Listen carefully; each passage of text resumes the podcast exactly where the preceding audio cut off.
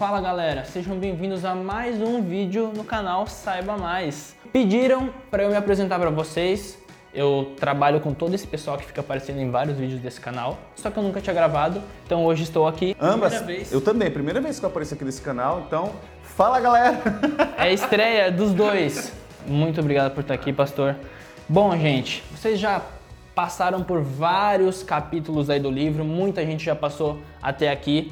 E a gente chegou hoje no capítulo de número 5, Sonhos de Liberdade, do livro A Maior Esperança. Então, vamos começar? Vamos começar.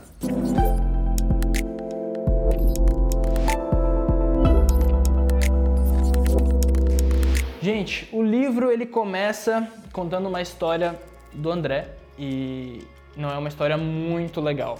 O André, ele tinha uma família linda, maravilhosa, dois filhos, até que um certo dia os avós dos filhos dele levaram os filhos para a praia e numa curva aconteceu um acidente trágico onde faleceram todos no carro. E ali começou um drama na vida dos dois, da esposa e do André. E a esposa dele falava para ele, cara, se eu não morrer de forma natural, eu vou me suicidar. E depois de três meses a esposa realmente faleceu, de morte natural mesmo. E André se viu ali sozinho, sem nada, sem ninguém, ele começou a procurar as drogas. Não justifica, né, pastor? Mas. Cara, é uma, uma, um pensamento simples e, e claro. Como eu reagiria se eu perdesse a minha filha, se eu perdesse a minha esposa? E isso nenhum de nós está preparado. Não tem ninguém que diga, não, eu vou ficar firme, eu vou fazer tal coisa. Não dá para saber, porque essa é uma perda muito grande.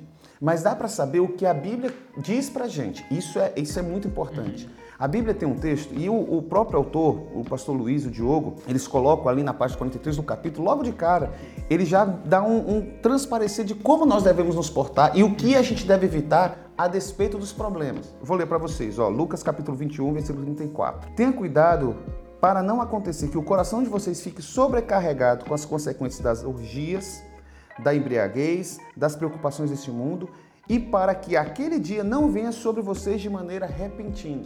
Gente, nem por alegria eu vou buscar essas coisas por alegria e nem por tristeza, pelas preocupações deste mundo. Quando eu tenho essa base, eu já sei que eu não devo arriscar ali, que eu não devo caminhar por fuga. Quando a gente olha a história do Nadeira logo no começo do livro, é fácil entender, porque é um trauma grande. Você perdeu seus dois filhos, você perdeu sua esposa. Porém, todavia, a gente começa a perceber que, a despeito disso, Deus quer que a gente tenha uma vida diferente. É, é, é caminhar lado a lado com Deus a despeito do que está acontecendo ao meu redor. Eu acho que esse é um caminho que eu começo a querer entender um pouco mais sobre o que é fé. Você começa a chegar no momento que você começa a pensar assim, cara, como que eu tenho essa fé? Como que eu crio essa fé? E como eu tenho a certeza que eu realmente estou tendo fé? Hebreus capítulo 11, versículo 1 diz que fé é acreditar nas coisas que ainda estão por vir. Isso seria uma tradução certo. livre, tradução estilo Binho. Certo. Essa é uma coisa. Cara, eu acredito sem estar vendo isso. Ter dúvida não é uma coisa incomum, tá? Só para acalmar seu Só coração. Pra ficar mais tranquilo. É, ter dúvida não é uma coisa incomum. Há alguma coisa em nós, seres humanos, que carece do sentir.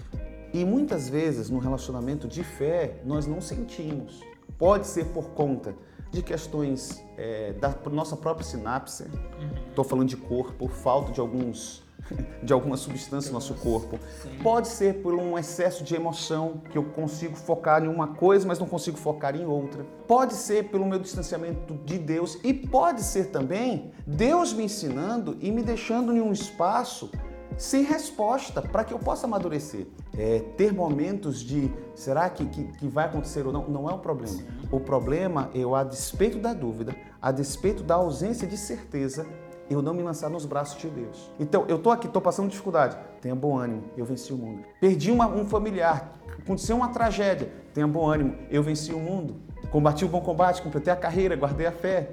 Tem um outro texto que diz: o choro pode durar uma noite inteira, mas a alegria vem pela manhã. Então, essas experiências que eu construo ao estudar a Bíblia, eu construo ao conversar com Deus de maneira constante, elas aumentam a minha fé. Deus ele acaba cativando a nossa confiança e a fé nele por tantas promessas que ele fez e que já aconteceram, e é por isso que a gente continua acreditando que as próximas coisas do tipo um céu maravilhoso preparado pra gente realmente vão acontecer. Se você olhar no capítulo, no capítulo 5 do livro, você vai perceber que Jesus, o autor apresenta um Jesus que utiliza o que Ellen White diz lá no Ciência do Bom Viver. Jesus se aproximava das pessoas como alguém que lhes queria bem, demonstrava simpatia por elas, atendia suas necessidades, ganhava confiança e depois dizia: segue-me. Tem uma sequência de textos na página 45 do livro, depois vocês dão uma olhada, que ele colocou vários textos bíblicos, que ele vai trabalhando isso. Ele fala sobre ter fé, ampliar a fé tem a ver com abrir o coração,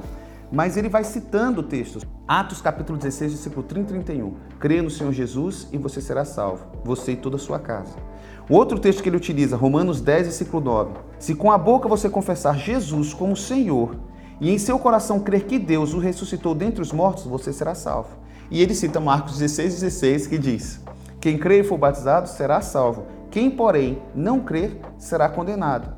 Olha os momentos que nós vivemos em termos pandêmicos. Nunca vivemos isso na nossa geração, mas teve Segunda Guerra, Primeira Guerra, gripe espanhola, peste negra. Cara, esse mundo ele está indo de mal a pior. Não se esqueça disso. Jesus Cristo vai voltar e quando ele voltar ele vai se relacionar com quem? Com quem quer se relacionar com ele. Não que ele não ame os outros, certeza. mas ele vai se relacionar com quem ama ele. Gente, a gente vai falar agora um pouco aqui da história do Bulhão, que é uma história muito importante. Eu vou falar um pouco por cima, mas se você quiser ler na íntegra, eu vou fazer um merchanzinho aqui agora, aquele para vocês. Nas páginas 47 a 49 tem a história do Bulhão. E, e, ele conta que um certo dia ele se sentiu convidado a entrar na, na, na selva amazônica e tal. E ele caminhando por ali, pensando, ele percebeu que ele tinha se perdido. E começou a escurecer, chover, caiu uma grande tempestade. E Caiu no buraco. Caiu dentro de um buraco. Ele começou a gritar, gritar, gritar, a clamar. De repente ele ouviu uns passos e os passos iam se aproximando. E esse cara tirou ele do buraco e eles caminharam juntos para uma aldeia.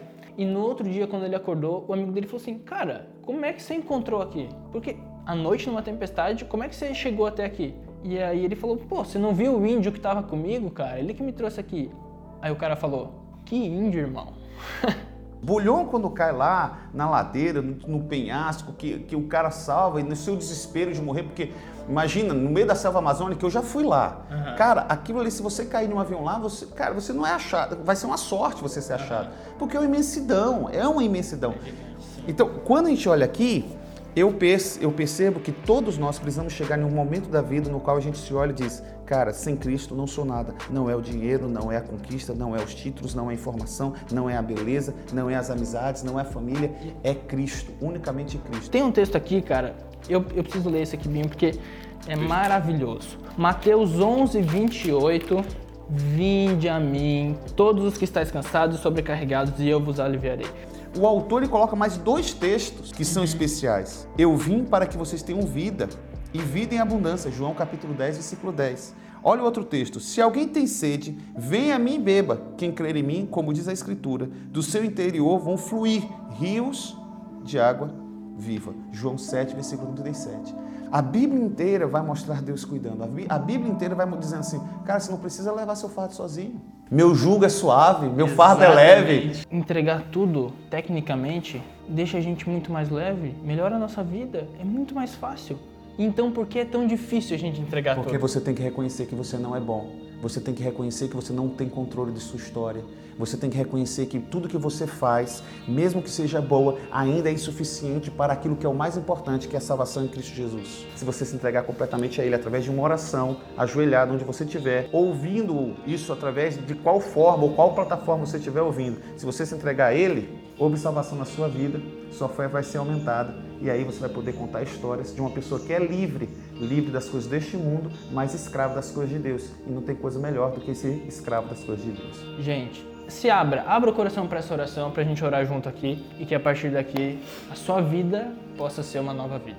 Vamos fazer uma oração diferente. Eu começo, ele dá sequência e você termina em casa. Fechou? Senhor Deus, obrigado pelas histórias, pelos testemunhos.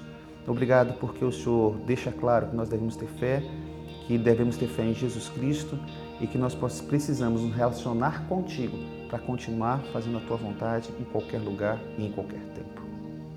Querido Deus, depois de um capítulo lindo como esse, onde a gente viu várias histórias, vários momentos, vários exemplos, só quero te pedir que tu nos ajude a ter mais fé em ti, a estar mais do seu lado, a estar mais contigo e que os momentos ruins, os momentos que a gente estiver na lama, os momentos que a gente estiver lá, nos sirvam de exemplo, nos sirvam para a gente voltar a olhar para Ti e que, como Zaqueu, a gente possa descer da árvore falar: Deus, estou aqui, quero mudar, preciso da Tua ajuda. É isso que eu te peço hoje, em nome de Jesus. Amém. Amém. Pastor, Valeu. obrigado. Tamo junto. Tamo junto sempre.